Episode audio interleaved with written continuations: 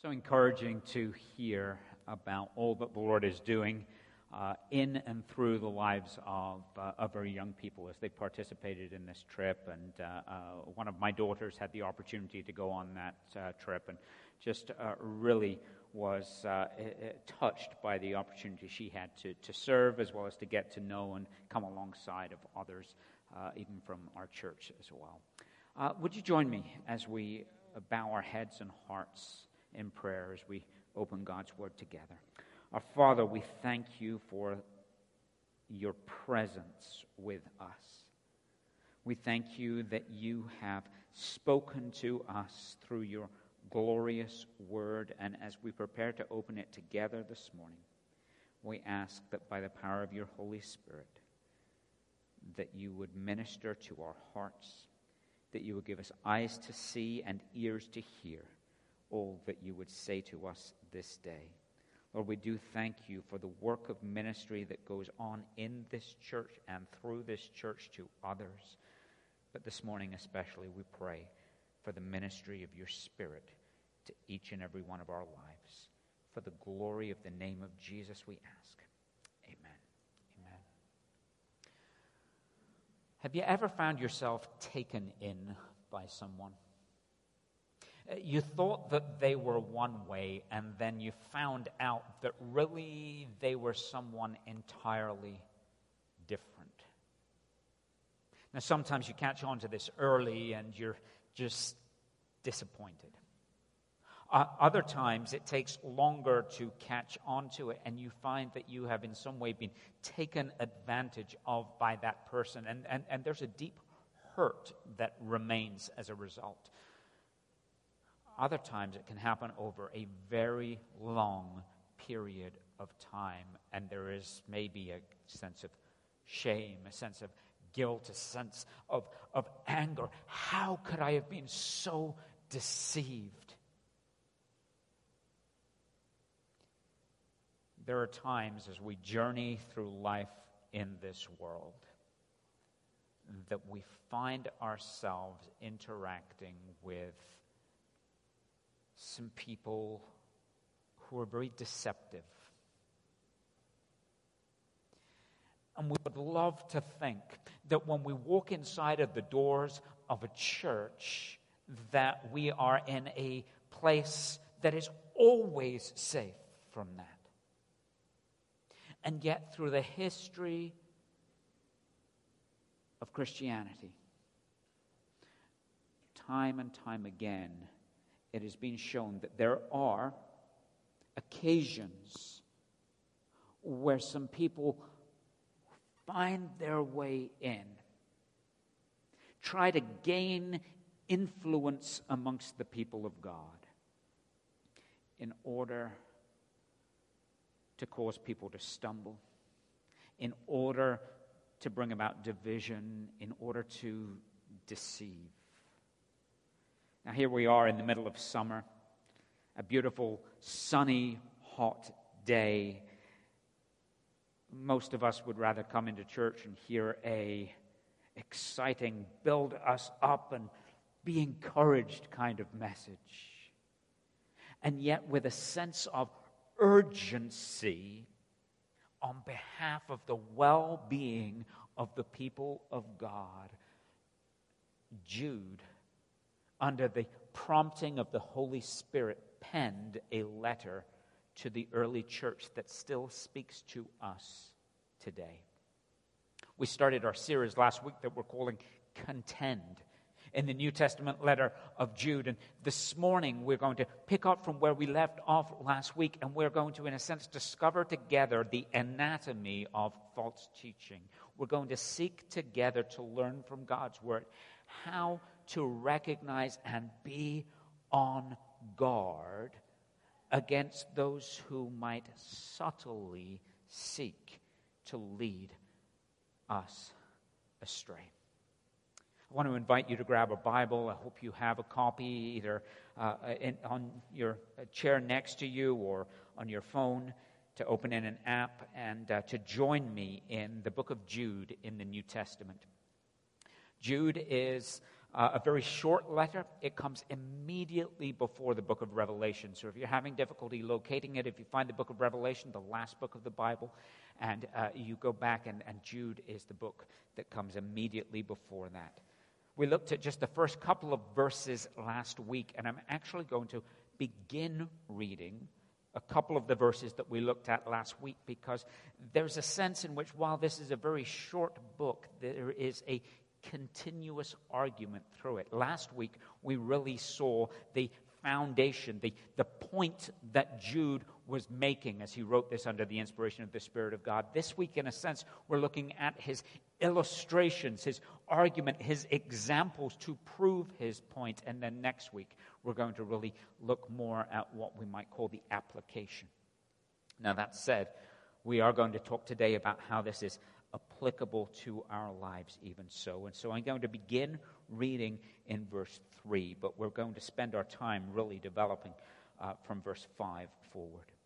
Beloved, although I was very eager to write to you about our common salvation, I found it necessary to write appealing to you to contend for the faith that was once for all delivered to the saints. Verse 4 For certain people have crept in unnoticed, who long ago were designated for this condemnation. Ungodly people who pervert the grace of our God into sensuality and deny our only Master and Lord, Jesus Christ. And so, right there in verse 4, we find what we might call the warning. And the warning is to contend for the faith because deceptive false teachers are seeking to lead others astray. We talked briefly last week even about the way that he describes them here, and there's three things he says about them.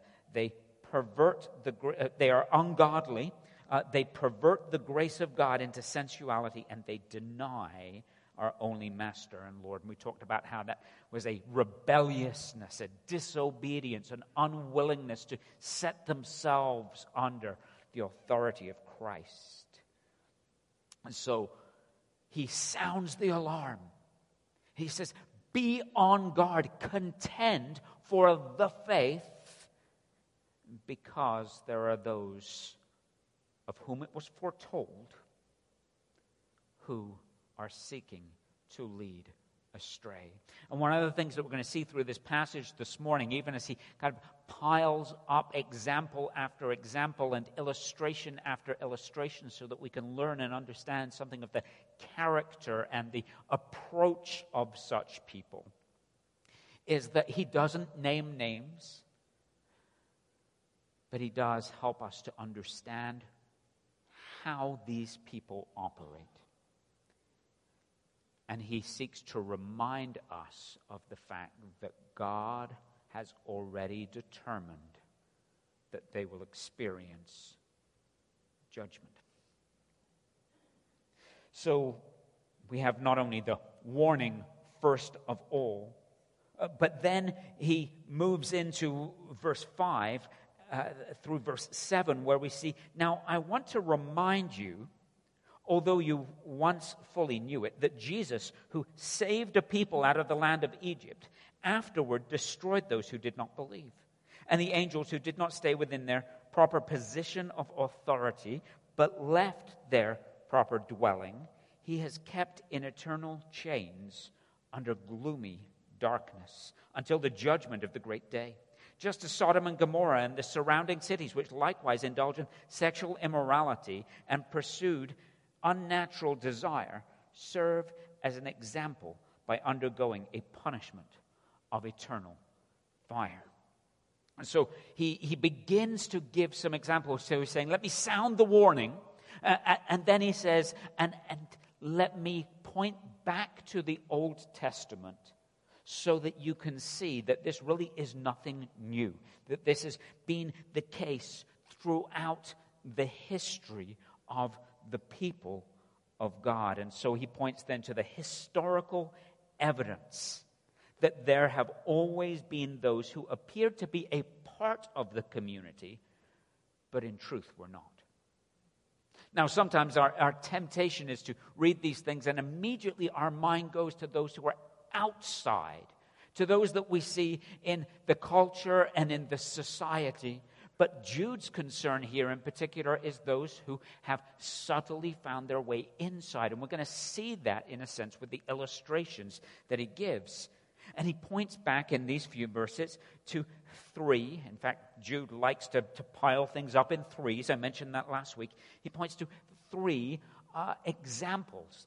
And one of the things I've got to tell you is we're not going to be able to go into as much depth as we might like with some of these examples, just simply because there are so many of them. Uh, there are also some places where I would love to be able to point you to chapter and verse in the Old Testament and say, well, he's referring to that situation. But we can't always do that. And so, one example of that, which I find really interesting, is you'll notice in verse 5, he says, Now I want to remind you, so eh, though you should already once have fully known it, he says that Jesus who saved a people out of the land of Egypt, afterward destroyed those who did not believe. Now, that should cause us to pay attention because he's pointing back to the Exodus in the Old Testament where, where God rescues his people, Israel, out of slavery, out of captivity in Egypt, and brings them out first into the wilderness and eventually into the promised land. But here Jude is saying Jesus was the one who did it.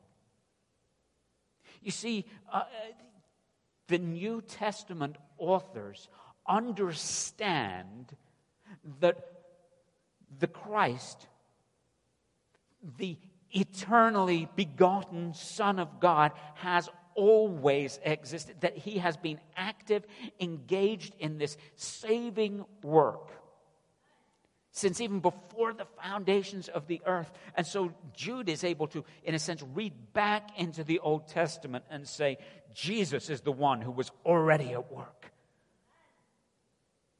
And he gives this example of the Exodus. He says, uh, Jesus saved this group of people out of slavery, out of captivity in Egypt.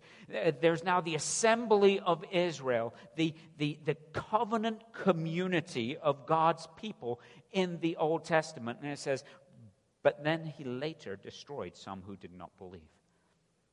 So there were a group, even within this larger group of Israel, who, though they appeared to be part of the believing community, were in fact not truly a part of it.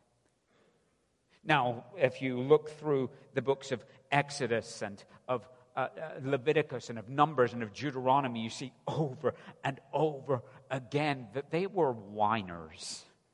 They, they were grumblers, they were complainers. When Moses said, God says go this way, they said, no, but we want to go that way. When Moses says the Lord is leading us to a land that is flowing with milk and honey, some of them even point back to Egypt where they had been slaves and say, Oh, but that was the land of milk and honey. Why have you taken us away from there? Didn't you see the size of the cucumbers there? I'm not that big a fan of cucumbers. They're okay, but I mean, so we don't know exactly the scenario he's pointing to here, but over and over again, there were those who stood up and rebelled, and because of their unbelief, they challenged not only the authority of Moses, but they challenged God Himself. And Jude here is reminding us that though they at first appeared to be a part of the community, they grumbled, they complained, they tried to cause dissent amongst the whole community of Israel. And God, in His wisdom and for the well being of His people, destroyed, judged those who were not truly His and who were seeking to lead others astray.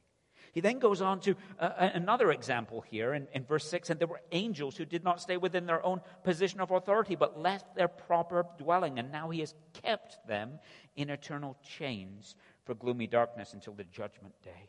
Again, it's difficult for us to know exactly. Uh, historically, throughout the history of the church and throughout early Judaism, there was the understanding that in Genesis 6, it, uh, when it talks about the fact that the sons of God married the daughters of men, that there was perhaps there some sort of indication that that was speaking of, of angels who engaged in relations with women and that there was an offspring of that. It, it, many scholars today reject that view. I tend not to, to take that particular view, but it may have been that that is what Jude had in mind here. Or it may simply be talking about the great rebellion that took place in heaven, where Jesus and, and, and the myriad of angels cast Satan and a third of the angels out. We don't know for sure what Jude has in mind uh, in terms of chapter and verse for this. But again, the point is that there was an established place, that these angels, though part of the community of the angelic host of heaven, did not stay within their proper designated position as servants of the living God but because they stepped out of that, seeking to deceive others. That was one of the things that we're told that Satan did, is he deceived others who are now his demonic host. And, and Jude's point is, even in that realm, there were those who at first may have appeared one way, but were not true. And now there is a punishment that is kept for them. God works to protect the purity of his people. And then he gives another example. Verse 7, Sodom and Gomorrah. We read about Sodom and Gomorrah in, in, in Genesis chapter 19. These were some cities, and they, uh, uh, the wickedness of these cities had come up before the Lord. Uh, we read there that the Lord had determined that he was going to destroy these cities because of the wickedness. He sent some of his angelic host to go down and, in a sense, to bear witness against these cities. And here, just as in Genesis 19, we see that amongst the sins of these places, they had exchanged God given sexual relations within the bounds of marriage between one man and one woman, and they were indulging in all kinds of immorality and pursuit. In the ESV here says unnatural desire or strange flesh is what the original language points to. And it's an idiom that is being used here for homosexual acts. He says, they also serve as an example undergoing a punishment of eternal fire, even though these cities were located in a place. And Lot, the nephew of Abraham, lived there. And at first, they seemed to be a prosperous place amidst what would later become the promised land. They, in fact, also were deceptive places that sought to entice others to follow their ways. And so we have this historical evidence, as Jude says look back this is nothing new.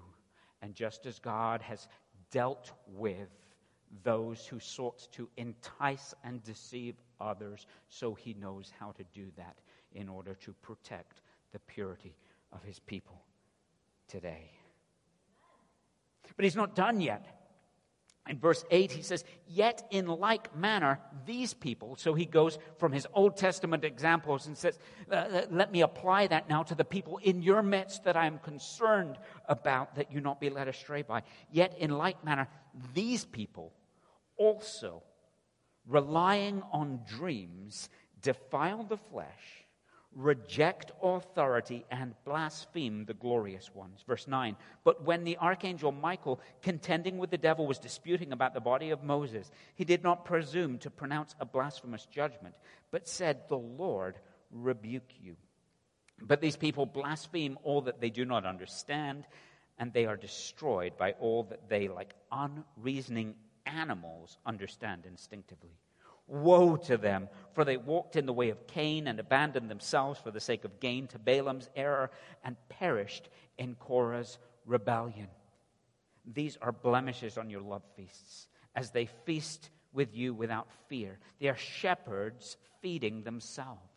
Waterless clouds swept along by winds, fruitless trees in late autumn, twice dead, uprooted wild waves of the sea, casting up the foam of their own shame, wandering stars for whom the gloom of utter darkness has been reserved forever.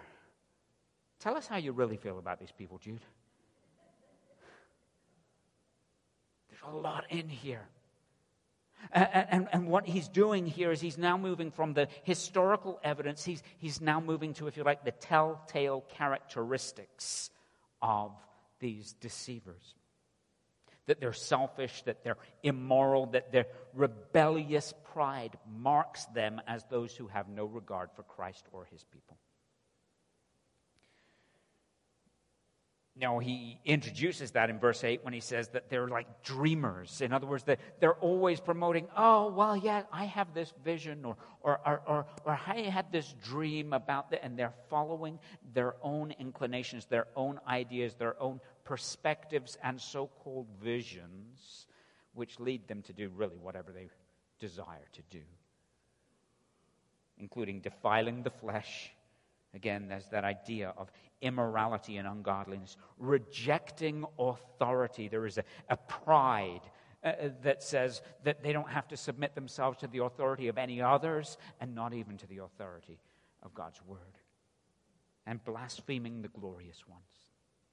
Now, I got to tell you, the book of Jude, though it's really short, it's only 25 verses, it has some real challenges as you study it not least because Jude then goes in to give this illustration, this, this picture of, of the archangel Michael contending with the devil over the body of Moses.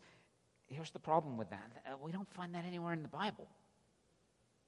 In fact, it appears to come from a document that, uh, uh, that, that, was circulating uh, known as the Testimony of Moses. Now, it's never been considered to be scripture. I don't think that Jude is quoting it thinking that we're supposed to understand it as being scripture, but rather he is pointing to something that, uh, an account that was well known in that day, even though it is not really familiar to us today. But the point that he is making here is that even with the divinely given authority that Michael, who seems to be kind of the, the chief among the angels of heaven, had, that when he was in a situation of contending, he did not speak a slanderous accusation. He did not appeal to his own authority. He did not stand on his own position, but simply said, The Lord rebuke you.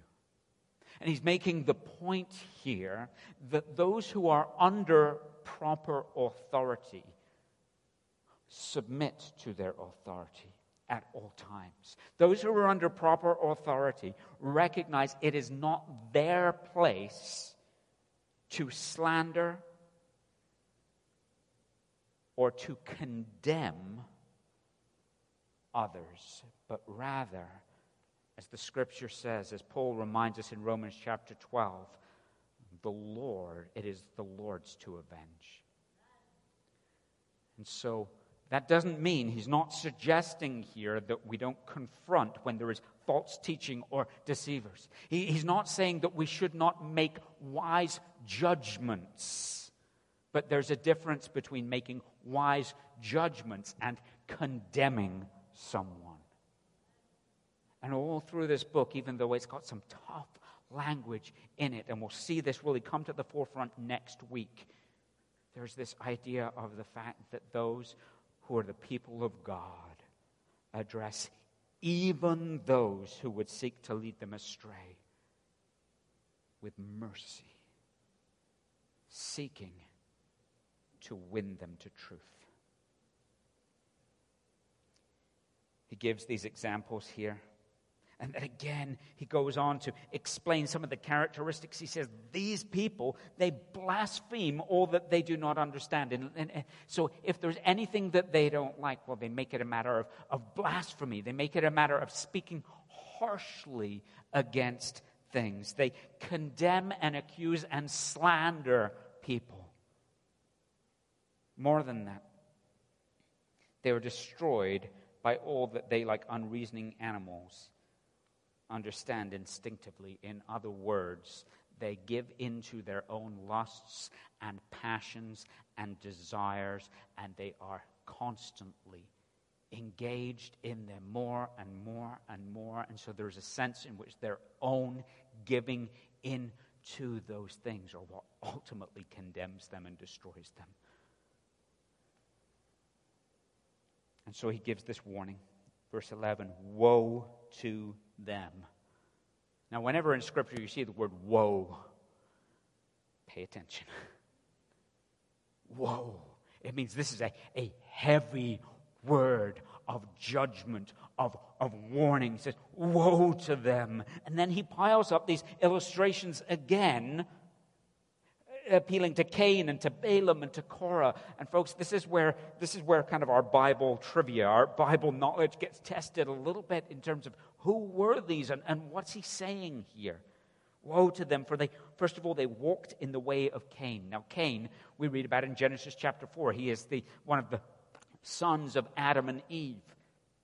Cain and his brother Abel go to present an offering to God. Uh, Abel's offering is acceptable. Cain's, we don't know the reason for it, but for some reason it is not acceptable. Cain is ticked. Cain is jealous at his brother. And God warns him be careful. Sin is crouching at your door.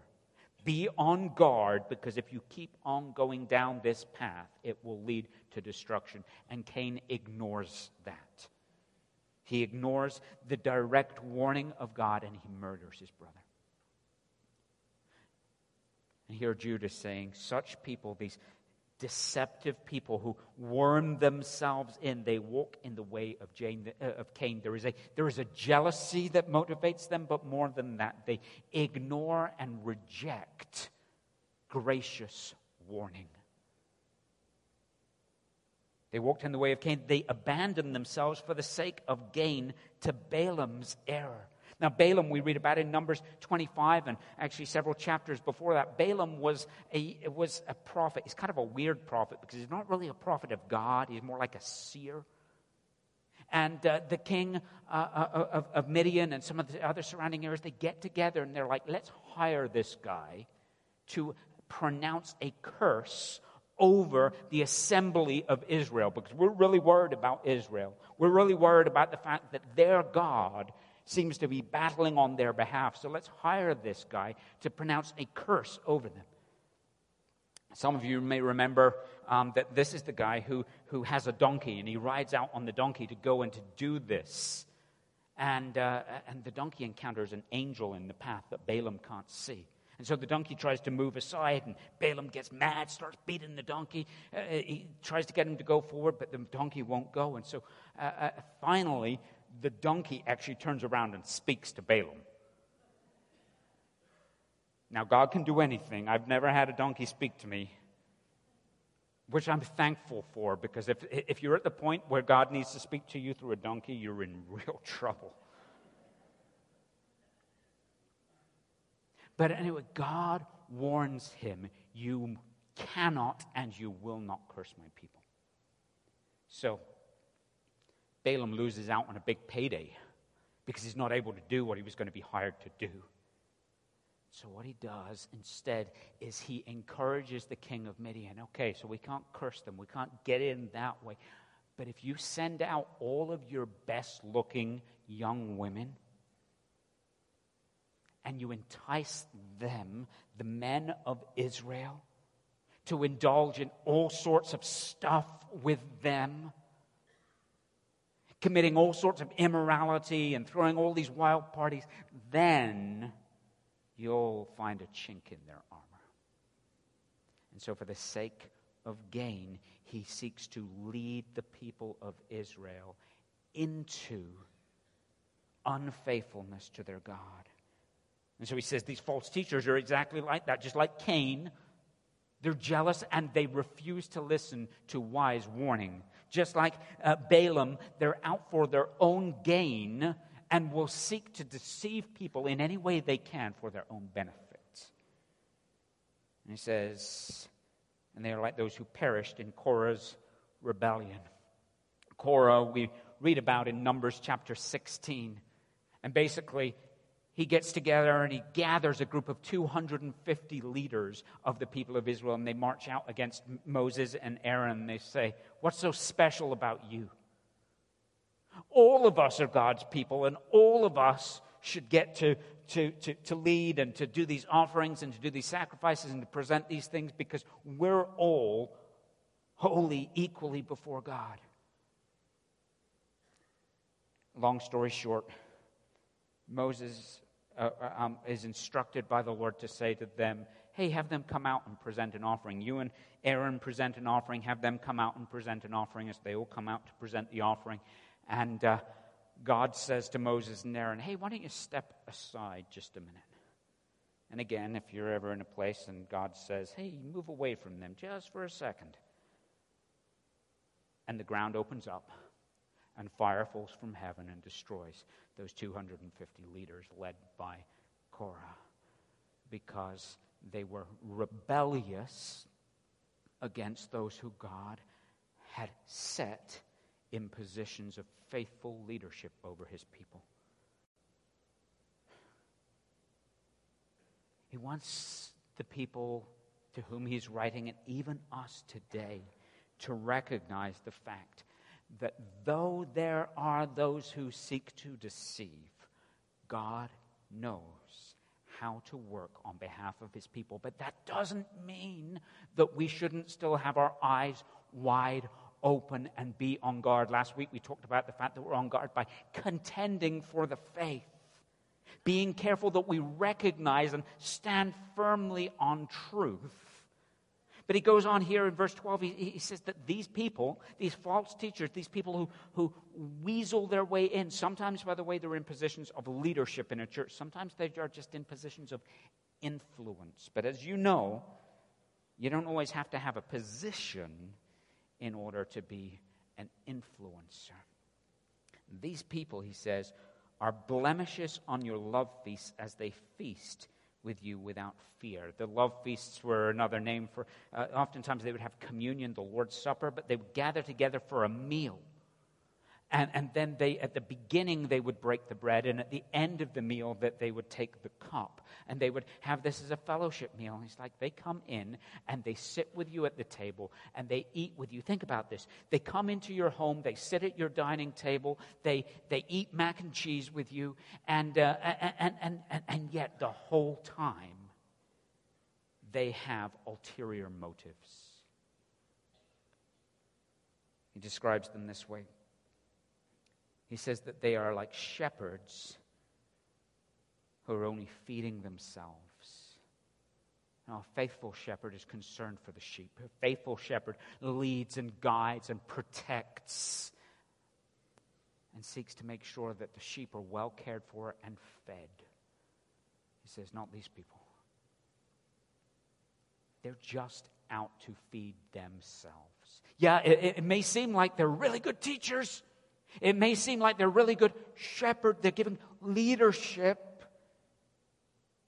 But underneath that, they have one goal in mind, and it's their own gain. And he goes on to describe, and he piles up these things. They're like waterless clouds swept along by the winds. When you see a black cloud in the sky, it promises rain, right? So when a cloud doesn't produce rain, it's promising something but without delivering. In the same way, and he goes on another example here, they are fruitless trees in late autumn. Uh, we've got some apple orchards in this area, and, and, and in the autumn, there are apples on these trees everywhere. So imagine you're walking into an orchard, and there's trees everywhere, and yet you're in the height of season, and yet you can't find a single apple. There's no fruit whatsoever. They promise one thing, you see the tree, but they fail to deliver. What they have to say, what they do, what they seek to deceive you into only leaves empty. Jesus uses a similar analogy when in the Gospels he says that you will know a tree by its fruit. They are not only fruitless trees, they are twice dead, uprooted trees. He says, They're wild waves of the sea, casting up their foam of their own shame. So, waves are useful. Waves uh, uh, uh, can help boats get out or get in. Waves uh, do all sorts of things. But have you ever been down to like a lake shore or to the ocean and you look and it's just like scum? There are some times where waves just churn up junk. He says that's what they're like. They, their waves cast up to their own shame. They are like wandering stars for whom gloom and utter darkness has been reserved forever. Again, these are, these are fierce words. These are serious, sober statements. But Jude, as he writes this under the inspiration of the Spirit of God, is burdened for the well being of the people of God. Be on guard. They look really impressive. They dress really impressive. The things that they say sound really sweet to the ear.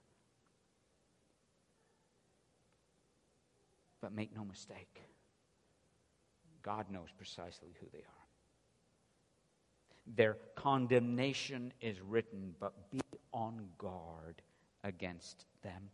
And so then he goes to the final portion of this section of the letter, and what we see is that the end result, and he's been pointing to this all along, the end result is the judgment of God is coming against these deceivers.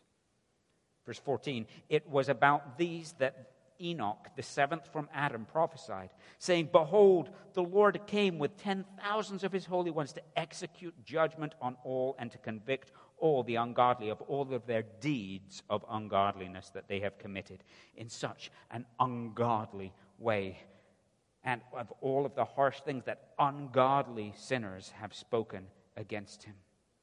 These are grumblers, malcontents, following their own sinful desires. They are loudmouth boasters, showing favoritism to gain advantage. Now, note, over and over again, he says, ungodly, ungodly, ungodly, ungodly. And we talked about this last week. What is, what is ungodly? It is that which is out of keeping with the character of God. True believers pursue godliness. We want to reflect Him. Ephesians chapter 5 tells us that, that we should be imitators of God as dearly loved children. But these are ungodly. Now, again, Jude makes this a little challenging for us because he quotes another ancient text, not in Scripture. First, Enoch. Now, Enoch is a biblical figure. He is a part of the, uh, uh, of the lineage, as it says here, the seventh from Adam. Uh, so we find him related in, in, in, uh, in the book of Genesis, in the genealogies there. But this account had become well known, again, not as scripture, and yet it still reflects the truth of Scripture that Jesus Christ is coming again with his holy angels, and when he comes, there will be judgment.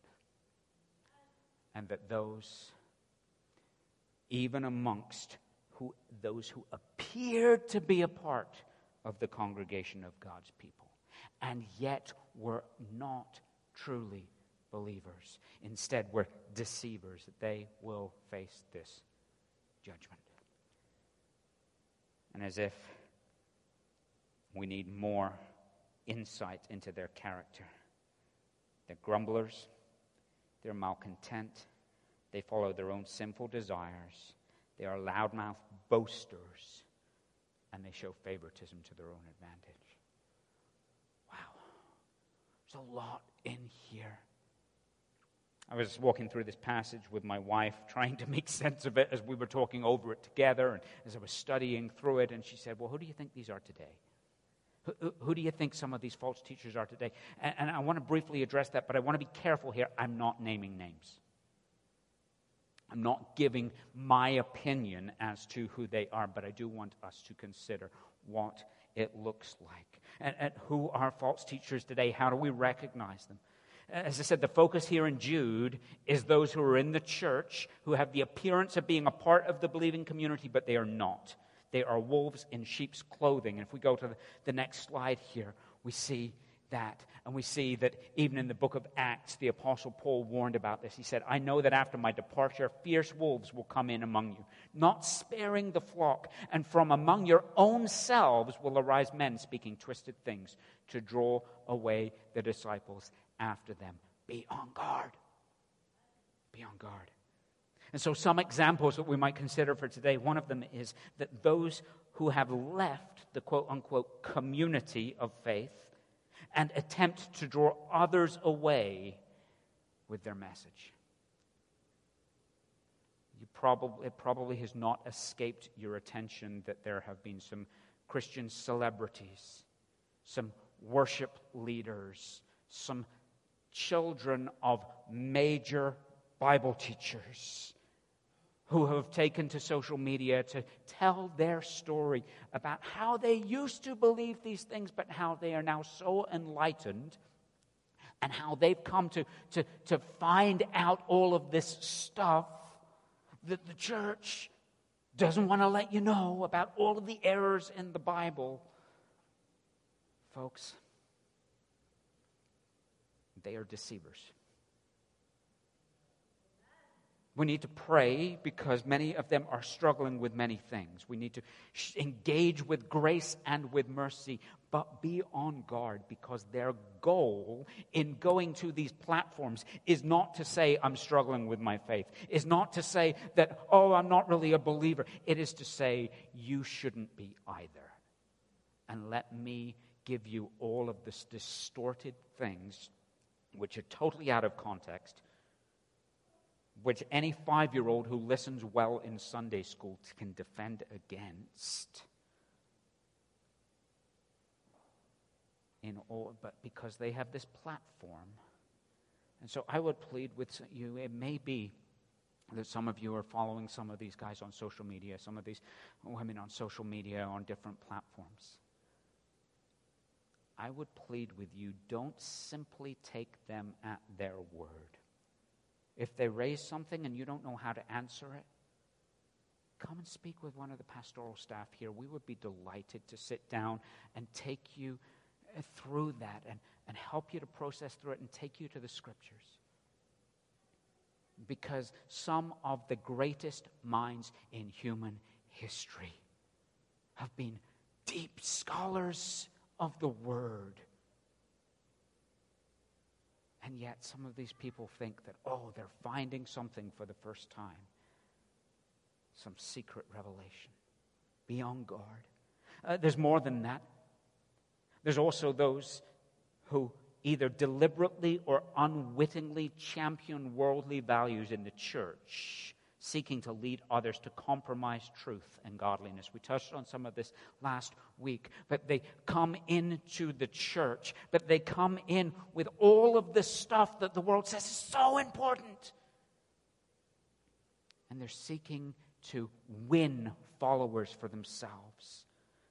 Need to speed up here, but there are those who take on a mantle of, of, of leaders that, that they say are they are unquestionable. They become almost like cult leaders because their lives or their doctrine are utterly inconsistent, but nobody has the right in their mind to question them over it. I appreciate Tim Challies, who suggests some others. He speaks of the heretic that we have to be on guard against. That is the false teacher. He talks about the charlatan, the con man the prophet, those who talk about the fact, oh, I have this special word from God to bring to you. There is the abuser, those who manipulate and control and often pursue their own lusts at the expense and the pain and the harm of those that they are supposed to care for. There's the divider always looking to find an opportunity for gossip and division and slander and criticism. There's the popularity seeker. They will teach, preach, do anything as long as people enjoy it and respond to it, and the crowd gets bigger and bigger. And then there's the speculator constantly coming up with, well, you know, you know. So here's the, here's the right new interpretation of this. Or, or you know, I, I, the way that we're supposed to understand this is being this. Now, it's true, there are times where we need to understand the nuance of a text that perhaps we have not noticed or seen before. But if somebody's coming up with stuff that theologians for the past 2,000 years have not come up with, it's wrong. It's wrong. And so, how does all of this apply? It applies really in the closing portion of the book that we're going to look at next week, but simply let me leave you with this. First, I plead with you, brothers and sisters, be so familiar with the truth and in your own pursuit of godliness that anything false is so apparent because the light is shining so brightly that the darkness cannot hide. Secondly, please don't equate numerical growth or worldly success with the blessing or the approval of God. Just because somebody has a big following does not mean that they are a faithful teacher or that they have good intentions or that God is blessing. How often we have fallen as a church into that. Don't be discouraged. That's what Jude would say. That's what Jude is saying. Don't be discouraged. All of this was foretold. It's okay. Yeah, you may kick yourself. It's like, oh, how didn't I see that? But don't be discouraged. God is in control. He already knows the end from the beginning. Don't be like them. This may seem obvious, but don't be like them. Don't engage in slanderous accusations against them, but gently point even deceivers to the truth.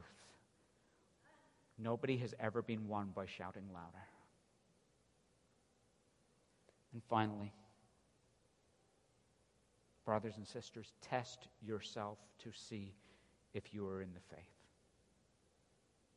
We may not like this, but it is a biblical instruction. The Apostle Paul gives it to the church in Corinth. Test yourselves to see if you're in the faith and prayerfully seek the Lord, asking Him to expose areas of ungodliness and immorality and rebellion in your life.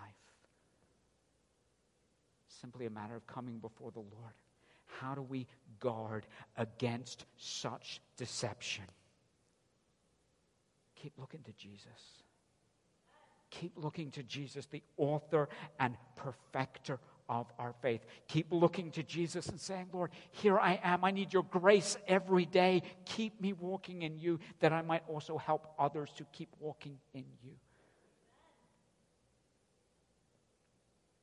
We are to be on guard against false and deceptive teachers in their many various forms because their fanciful promises all come up empty and their path leads to destruction.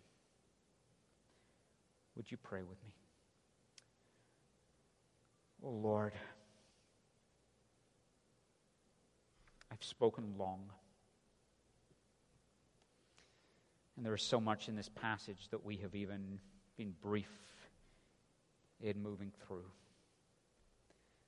I pray that you would guard this church in your truth, that you would guard each and every one here under the sound of my voice, whether in this room or joining us online, that we would earnestly contend for the faith, being on guard, being discerning of that which is false that would seek to come in and distort, and so loving your truth and so rejoicing in your grace and your goodness that we are able indeed to stand firm at all times. Lord, I pray for your church not only here at Springbrook, but your church across this land, indeed your church around the world.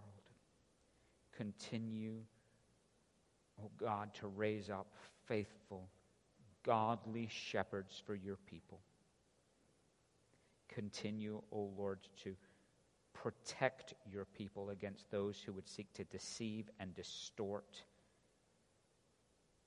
And Lord, we thank you that you, the God who has called, who has declared your people beloved, and who is keeping us for the Lord Jesus Christ on that soon and coming day, are faithful to all of your promises.